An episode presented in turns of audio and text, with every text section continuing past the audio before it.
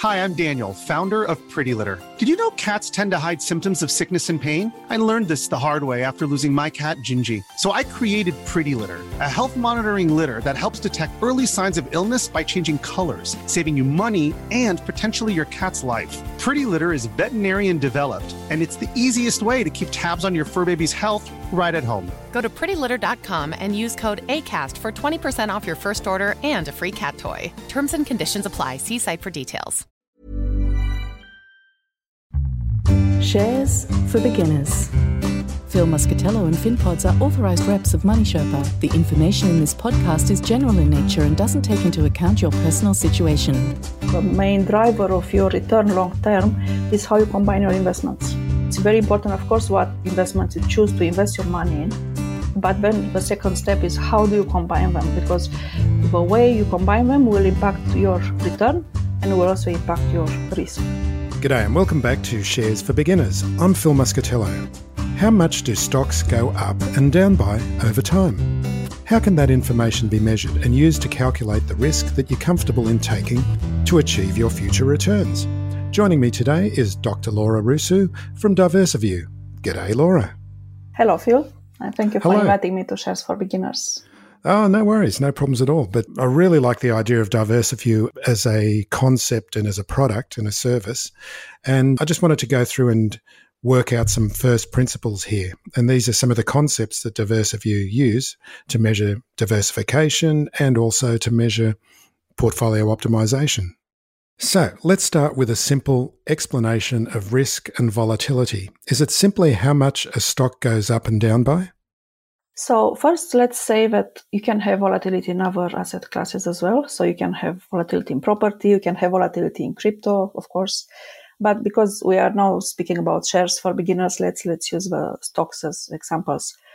People use these two terms risk and volatility interchangeably, and they are of course very much related, but there are some slight differences. So let's explain. Each investment, including shares, of course, has a risk of loss. Nobody wants to lose money when they invest in something, but the risk is there. And because every day people will buy and sell stocks, price is really a question of supply and demand. So if you think about when more people want to buy than people want to sell, the price will go up. And when more people want to sell for various reasons where people who want to buy, then the price will go down. And this is normal market activity in all markets for each stock, each, each security. And the thing is how much the price will go up and down, and that will determine the volatility. If you have a price, you know, like a share which has a price fluctuating a lot between highs and lows in some relatively short intervals of time, then you have volatility. And people think about volatility only when it goes down, but it's same. I mean, volatility is the same when it goes up. So it will go up. People are happy. You know, investors are happy. Their share prices grow. Their investments grow in value. And we think about volatility when it goes down. So this second part, when the prices go down, is where you have a risk of loss of money. And this is why risk and volatility are sort of used interchangeably because you have a risk of loss when you have high volatility and when prices go down. It's interesting, isn't it? Because professionals, and I found this during the podcast, is professionals talk about volatility and risk as being the same thing, whereas normal punters think that risk is the, the risk of losing all your money, not the amount that it's going up and down by. Yeah, yeah. If you have something which will go up, will go down, it, it's it's in a in a volatility range. As I said, people don't think about volatility when it goes up. Everyone is happy because it's it's a good thing when it prices go up, but they think about volatility when it goes down. And if a price goes down more than what was, for example, your purchase price, then you lose money. It's not just losing some of the gains, but you can lose some of the money you invested. And I, I can give a small example, which was quite of recent. It's not advice. Again, it's just an example to, to understand. Imagine you bought a BHP stock on 16th of October. It was uh, $45 on the day. And it went up to 46 by 18th of October. So in two days, and when it went down to 43 by 24th of October. So you first had a small positive return, 2.2% for a couple of days, and then you had an actual loss of 4.4% from your purchase price. So you paid 45, you end up with 43 on 24th of October. So this was your, you know, immediate risk of loss of money from what you bought. It went up, it went down, it went down more than what you purchased, so you lost money. So volatility is normal. It's about how much, you know, how big is this volatility, how much can go up and down, and how often as well. This is what will impact the risk of loss. So if you want to think about maybe long term, ideally you want your investment to have a positive growing trend. This is, you know, ideal. No volatility, it just grows up, everyone is happy.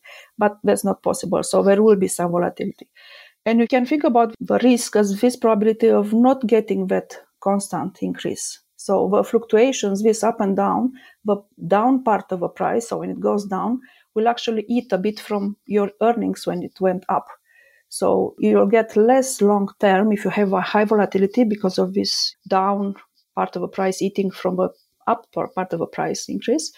So you'll end up with a lower value long term than if you have a low volatility for the same return, annual return. It's, it's You meant- mathematics. It is, and I should mention as well that you are a, highly qualified mathematician, and so this is you, you'll actually Computer love the numbers, I'd say, yeah. computer science, but it, it is math as well, isn't it? yeah, yeah. Yeah, and you do love mathematics and um, Yes, what it, it what it shows. You mentioned asset classes previously, and that there's different volatility profiles for different asset classes. Can you just quickly run us through an overview of what they might be? before talking about that, I would say first that investors will need to look at individual investments volatility and for overall portfolio volatility compared with just looking at asset classes. But indeed, everyone, you know, for example, cash is, has less risk than bonds and bonds have less risk than property and property have less risk than stocks. So when you invest in something like you invest in property, you expect to be the price and the volatility of those you know, properties, prices going up and down on the market in different locations, different suburbs, and so on. Do you expect that volatility to be lower than volatility of shares, for example? Of, and of course, cryptocurrencies are much more volatile than shares. So people have this understanding of different asset types having different risks, which comes from this volatility of prices going up and down. But I would say that we need to look at individual investments because even in, in the same asset class and let's say in the same industry, different securities could have different volatilities. So you can think about these asset classes as, you know, you have a bit of cash and you have some property and you have some shares and maybe you want to tap into a bit of crypto, but you cannot make a accurate assessment of your total risk just by looking at the high level asset classes. You need to go and look at individual. And as I mentioned, for example, in, in materials, you can have, for example, again, not endorsing any of the stocks, it's just example. Amcor has uh, 18% volatility, expected volatility at this stage in November, a few days ago. James Hardie, Blue Scope, 32%, BHP, Rio Tinto, 28%. So there are some differences between volatilities of investments, even in the same asset class. So we need to go a bit more granular and people need to look at individual investments. What's the risk of each? I mean, the risk of loss for each due to high volatility. And then look overall what's the risk of loss for the entire portfolio due to individual volatilities coming together. I would, I would say. So it's much more good to start with high level asset classes and have this kind of split in your mind about how much you want to invest in different asset classes with different levels of risk. But you also need to go granular and then look inside each asset class. What's the volatility of individual? Uh, Let's say property. There might be different price increases and decreases in property in Sydney versus Melbourne or in a suburb versus another suburb. So you can say, yes, uh, property is less volatile or is, is less risky than, than shares. But you need to look inside as well to see what risk you take. Maybe some areas are more risky than others, not from crime risk or something, it's from a risk of not getting the price you want in that property in long term. So, how is volatility measured over time? So volatility, as we mentioned, is, is a mathematical formula. So it's really a standard uh, variation from average return. So you have an average return which you have historical average return or an expected average return, and you can only calculate volatility based on the historical data. So what we do, for example, in DiversiView, we calculate an expectation of a return based on compound daily average from the past three years. And when we calculate volatility, a standard deviation from that uh, expected return. And you could expect it is sort of normal and common sense to expect the stock or another security to have pretty much same volatility going forward. they wouldn't change dramatically unless something, you know, extraordinary happens. For example, I, I, was looking recently, for example, again, if you look at BHP, between December last year and November this year, so pretty much one year, volatility sort of for BHP was between 28 and 33 percent. Or for Vanguard Australian Shares uh, ETF, which people you know love it and it's very much popular, volatility during this time was between 15% and 19%. So there is some variation because in time prices fluctuate, so this volatility will change as well but it not change. You will not expect something which has 5% volatility to become 50 or something which is very volatile to become very calm, you know, to be less volatile. So looking at the past volatility from what happened in the past, you can sort of expect something for the future. And like with all, you know, disclaimers, which everyone say, you cannot guarantee the future, but you can create, you know, can look at some expectations of return or, or volatility. So, how are you measuring the return then? You've just spoken about the risk side or the volatility side. What about the return? Is that again an, an historical um, so, figure that you're looking at? One way of calculating, which we do in DiversiView, is to look at historical. So you you look at uh, daily returns of that security over a period of time, and when you calculate a compound daily return, and when you analyze that, so it's it is based on historical, but because it's a geometrical return, so compound return, where each day is you know based on the previous day, you get an expectation of return based on that historical data. So you can say, well, you have an expectation of let's say eight percent for a stock. It may go to ten, it may go to five, but that's your expectation based on the history. And now, of course, many people they have their own understanding or their own, let's say, ideas about how a company may go in future due to some information they have. For example, you have a mining company, maybe they discovered some new, you know, exploration and so on. And you don't look just at the historical data. You may have another understanding and say, well, my history says I, I should expect, let's say, 10%, but I know based on some other information and I think it may be 15% or 20%. You know, so just an example. So it's important to look at the historical, but in DiversiView as well, ability to enter your own preference or your own knowledge about the future return and calculate based on that. And volatility, it's calculated based on this uh, expectation of return. Mm. How do you put in your own thoughts on future returns or volatility? In DiversiView or in general, you mean? No, in DiversiView. So in DiversiView, we have an option where you can analyze. So you enter your stocks, your securities, stocks, ETF, whatever you have in your portfolio. You enter them, and then you have an option. You run with calculated DiversiView returns, and then you have an option to enter the expected return for each individual investment and recalculate with that. So we still say that the volatility is the DiversiView calculated volatility, so based on historical data. But you can enter your own expected return and then recalculate for the entire portfolio where some of your investments, maybe not all, but some may have, you know, your other expectation of return, not just the historical calculation. So this measure, we're only talking about a single stock at the moment, but then the picture becomes far more complex when you start introducing two or three or even yeah. more stocks in a portfolio. How many combinations are possible mathematically?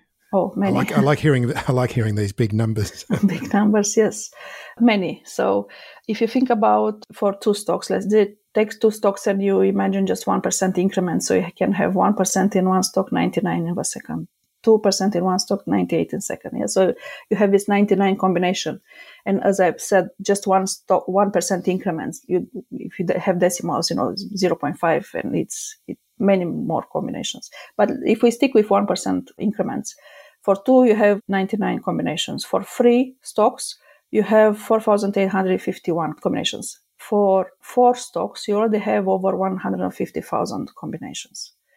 For five stocks, it's more than 3,700,000 combinations. So imagine, you know, go, go to 10, 20, whatever people have, maybe 25 stocks on 13 their portfolios the number of ways in which you can combine these stocks percentage wise it's huge as your portfolio grows. And even for three or four is something you know you cannot go through all of this in, in excel and try to figure out for each what's the return and what's the risk for each combination.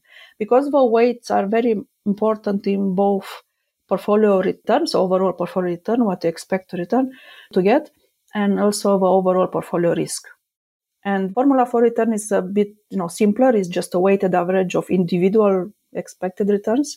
But for portfolio risk, volatility of your entire portfolio, it's much more complex and it's quite difficult to calculate even for three, four, five.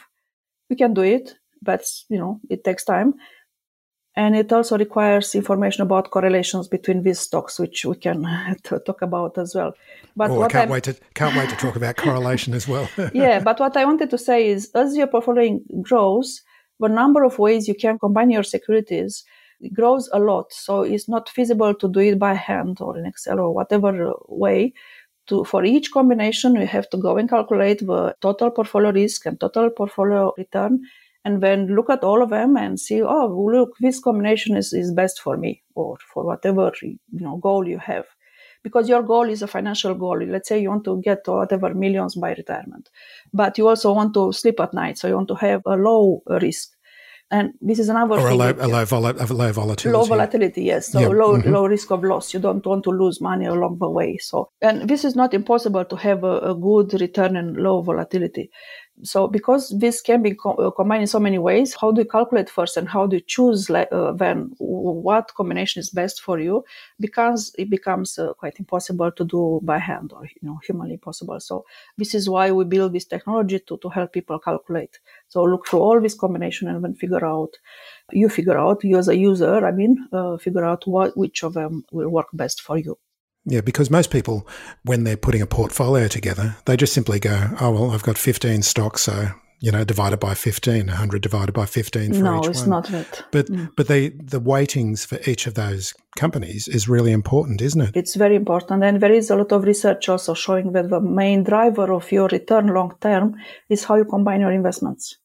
And this is something I want to you know, transmit to people and people who will watch this podcast is that it's very important how you combine them, not what you choose. So it's very important, of course, what investments you choose to invest your money in. But then the second step is how do you combine them? Because the way you combine them will impact your return and will also impact your risk.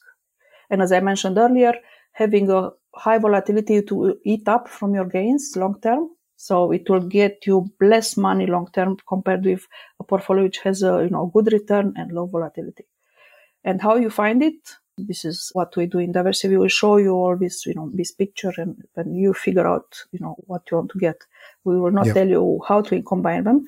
It's up to you as a user to choose what's best for you. Okay i think this might be a good point to introduce the efficient frontier.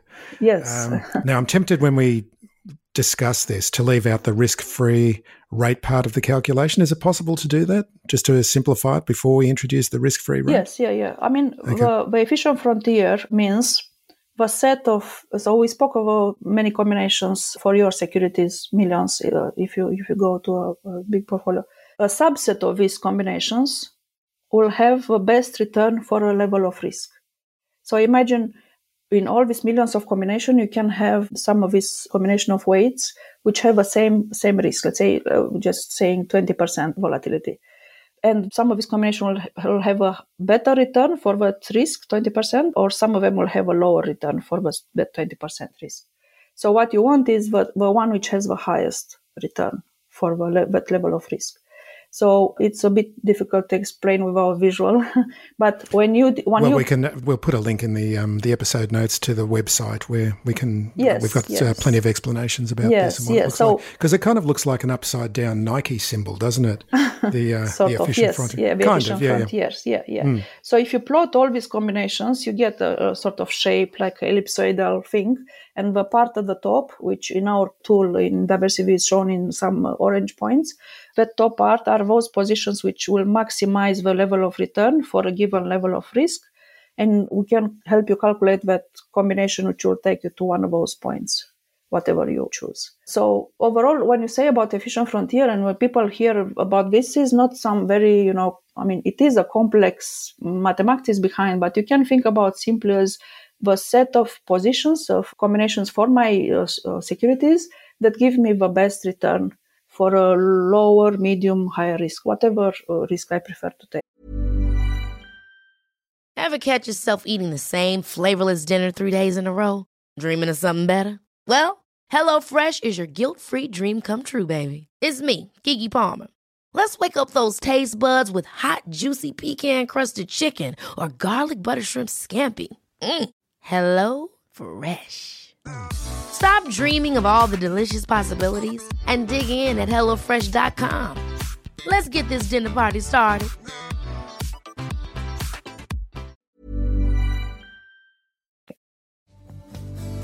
Investing in shares can be fun, but the paperwork isn't. My investing's been transformed since using Sharesight, the best portfolio tracking tool for investing. My portfolios are on Sharesight, and whenever I buy or sell, the trades are automatically recorded. I can see the dividends I'm receiving, and it helps me to work out my asset allocation. Sharesight are extending a special offer to listeners of this podcast four months free on an annual premium plan. There's a seven day free trial where you can experience the full power of Sharesight portfolio management. Go to sharesight.com slash shares for beginners and sign up now for a free trial before taking advantage of four free months. That's sharesight.com slash shares for beginners.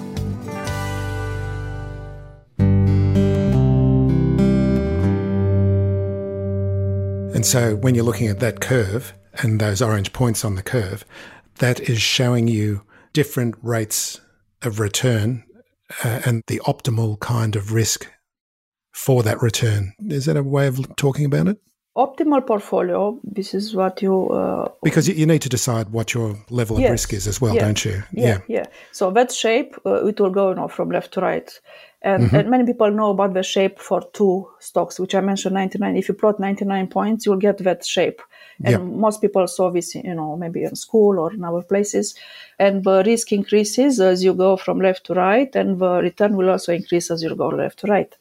And because of this shape, but this limited shape, which gets mentioned in many places or in many videos and so on, people started to know to say quite simply that high risk will give you high return and low risk will give you low return, which is not totally correct. You can have a position which will give you a high risk, so from left to right, you go to the right, yeah. So a high risk of your volatility of your total portfolio for a low return. Or you can have good enough return for a lower risk. So as I said, you cannot simply, you need to first use technology to look at it and then understand that there are so many positions that is not simply, is not black and white. You cannot say, oh, I'll take high risk, you know, I'll, I'll just get into cryptocurrencies. I have, uh, you know, I'll get millions tomorrow, but you can lose a lot tomorrow as well. Or, you know, it's, it's not as simple as say low risk, low return, high risk, high return. There are so many other combinations, so many gray, uh, all sorts of shades between uh, black and white but you need to look at it and figure out where you are now, where is your portfolio is from a risk return perspective. Do you take more risk that maybe you need? Do you maybe can you get more return for that level of risk than you now get? So first figure out where you are and then see what other options are, including that efficient frontier, and see where you want to go. That's, that's yeah, I think the I think the important takeaway is is that even if you've got the your favoured portfolio of companies in your portfolio, the way that you combine them has such a bearing on what the returns and the risk and the Yes. volatility are Yeah, into the future. That's basically it, that's the it? takeaway. Yeah, yeah. How you combine it is as important as what you invest in. So, how difficult is it to achieve true diversification? It's not easy. again, if you look at the right information, again, it's not very difficult either. So, true diversification means that you select a set of investments, whatever you want, whatever you give you the return you want, but those investments are not correlated with each other. They move in their own way, or they are negatively correlated in a sense that you know when one grows, the other one may you know fall in price. So common example is the guy with a store who bought umbrellas for winter and sunglasses for summer. So he always sells something. In summer he will sell glasses, in winter he will sell umbrellas. So they are not correlated. They are two different things. But of course, with stock is much more complex.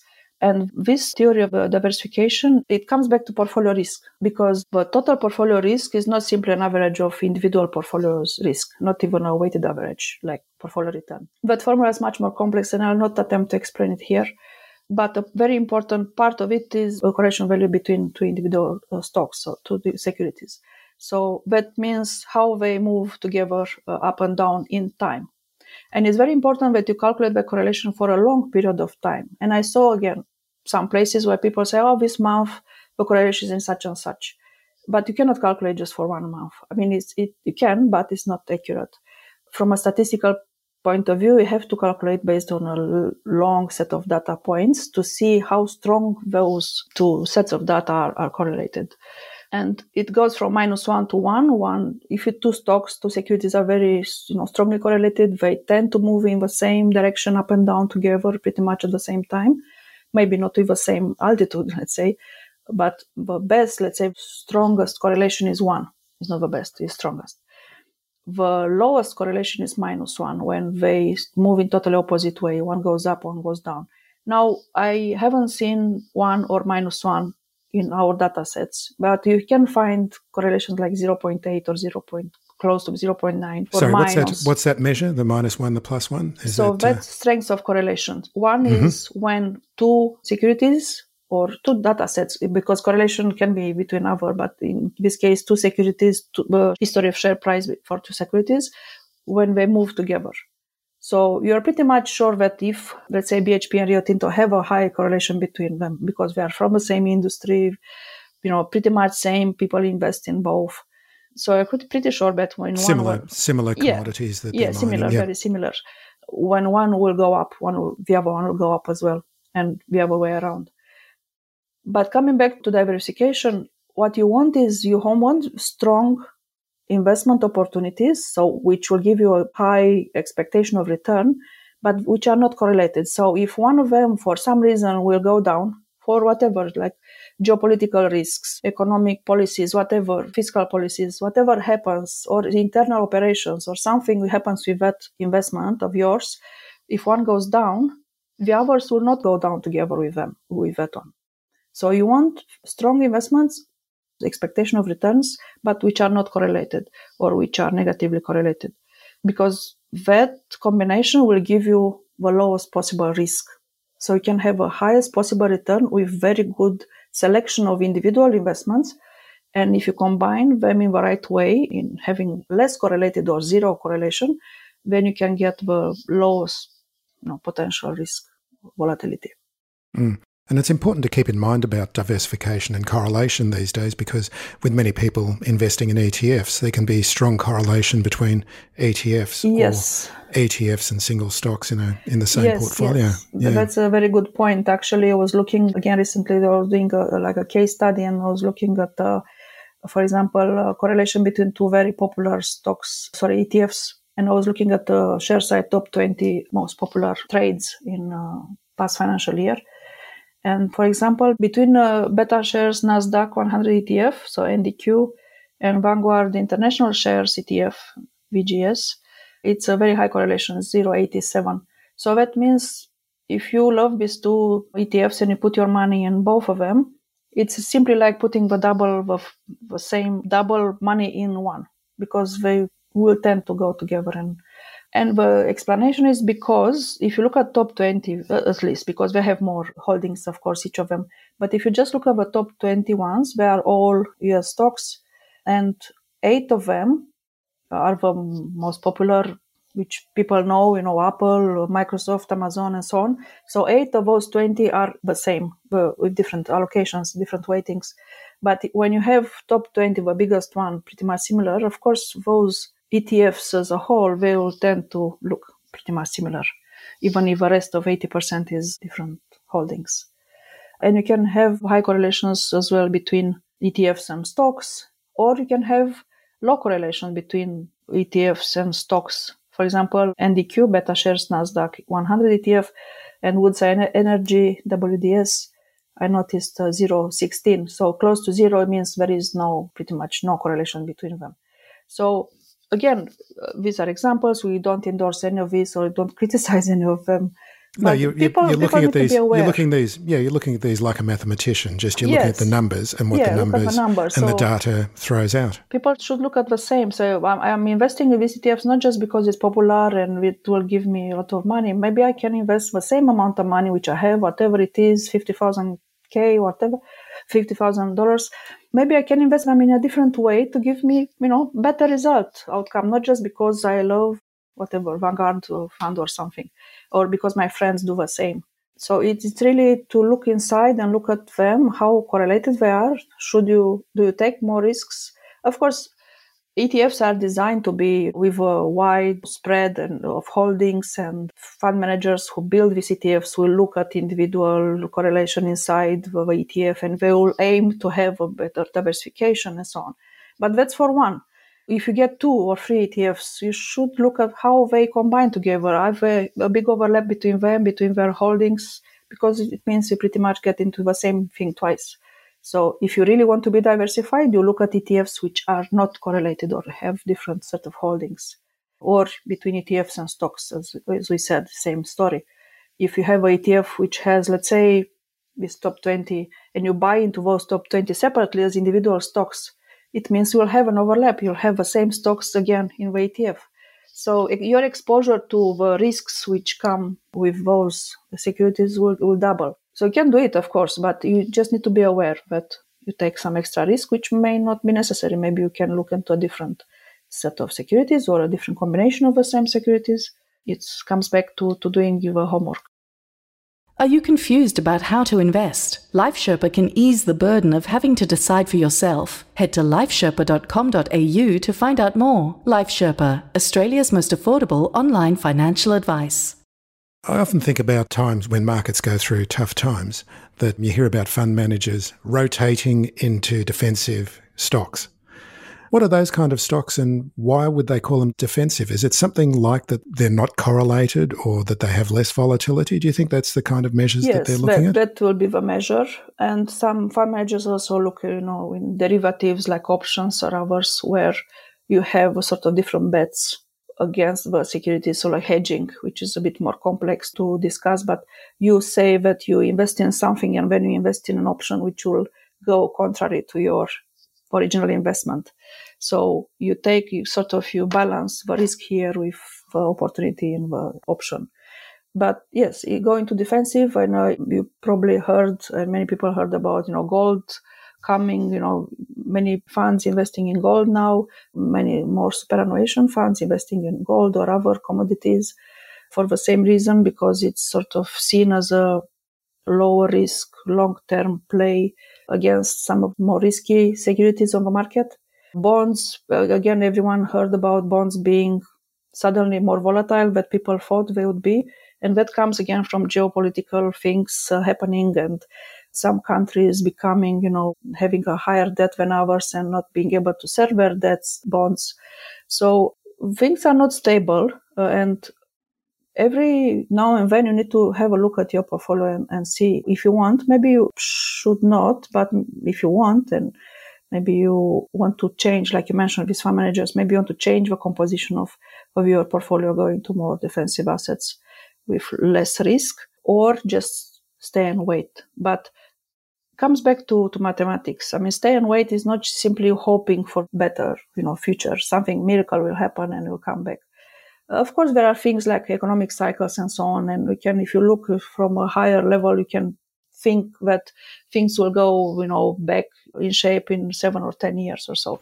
Yeah, the but, idea behind the yeah. idea behind long term holding that you don't worry about when it goes down. Yeah, yeah. Your dollar cost average into it and eventually into a roller coaster. Yeah, yeah, the roller coaster. But it comes back to, to user preferences and user you know risk tolerance and how safe you think this approach is and how well you can sleep with it. I mean, if you're not really convinced that you'll come back in ten years time, you will be very stressed and anxious. So maybe in that case, it's better for yourself an approach where you keep a closer eye on your portfolio and make changes. Even if those changes may cost you some, you know, transaction fees, sometimes it's good to make some changes, but sometimes maybe it's to wait.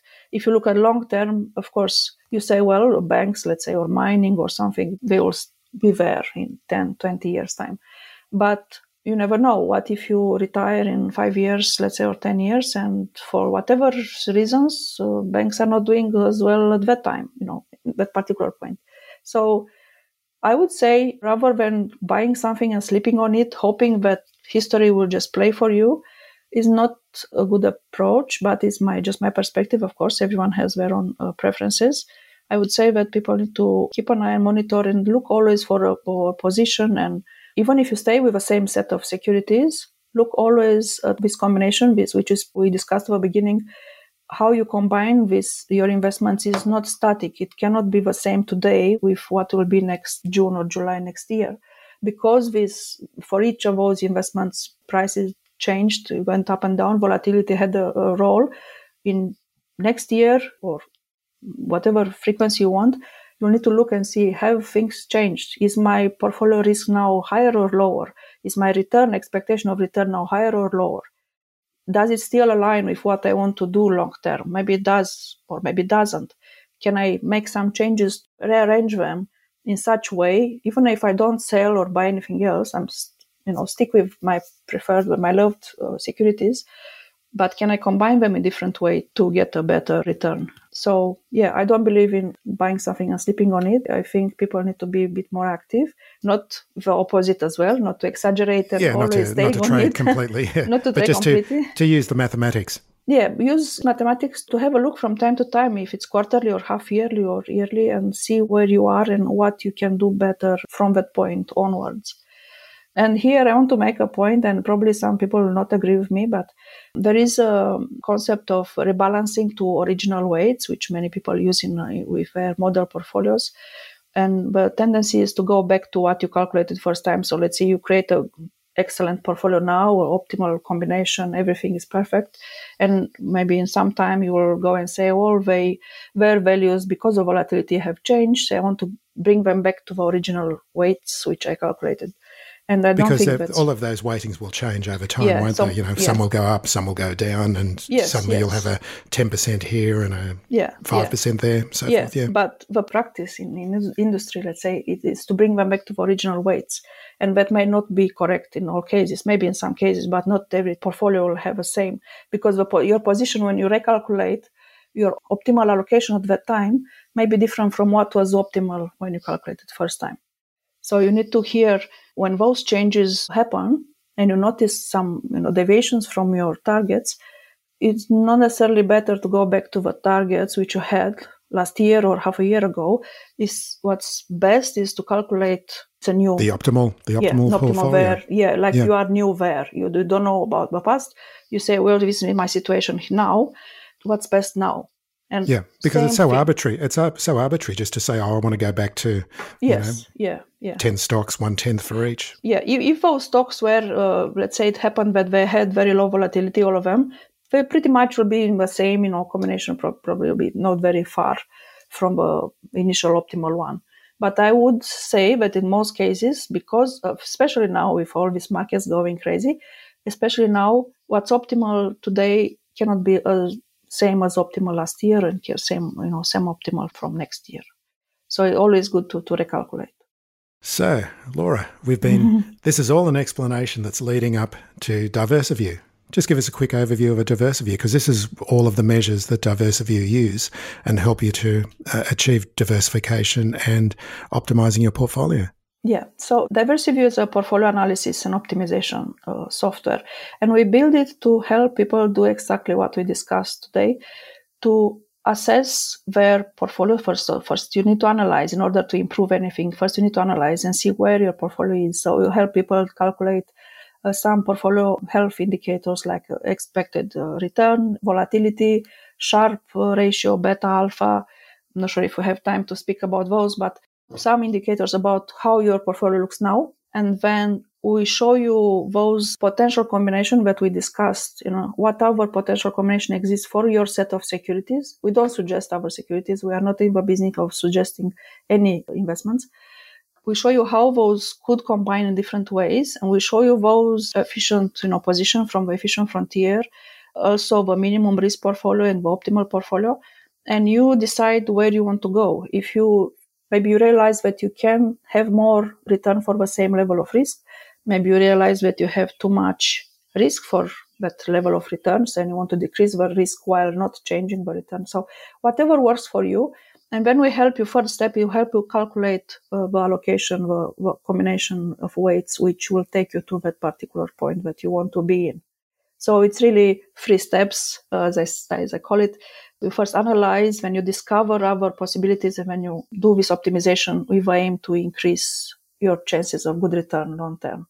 And diversification comes into play, and we also show you the granular diversification between individual investments. Because, as I mentioned, it's important to look not just high level asset classes.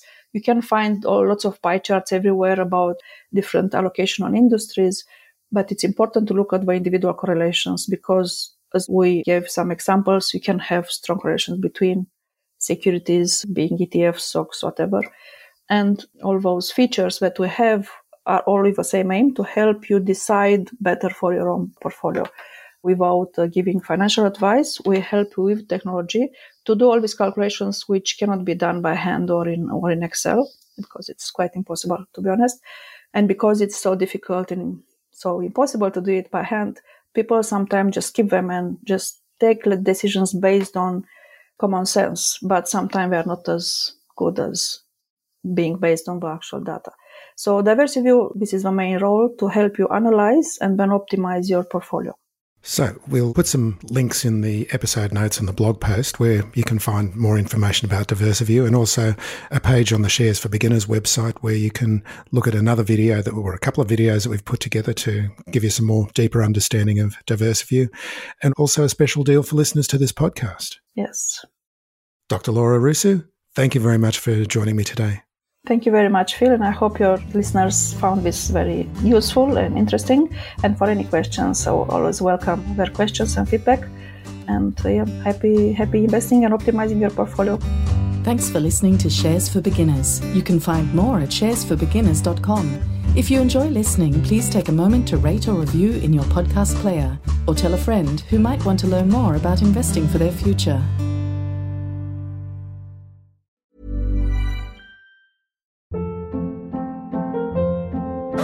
Hold up. What was that? Boring. No flavor. That was as bad as those leftovers you ate all week. Keke Palmer here, and it's time to say hello to something fresh and guilt-free. Hello Fresh. Jazz up dinner with pecan-crusted chicken or garlic butter shrimp scampi. Now that's music to my mouth. Hello Fresh. Let's get this dinner party started. Discover all the delicious possibilities at hellofresh.com.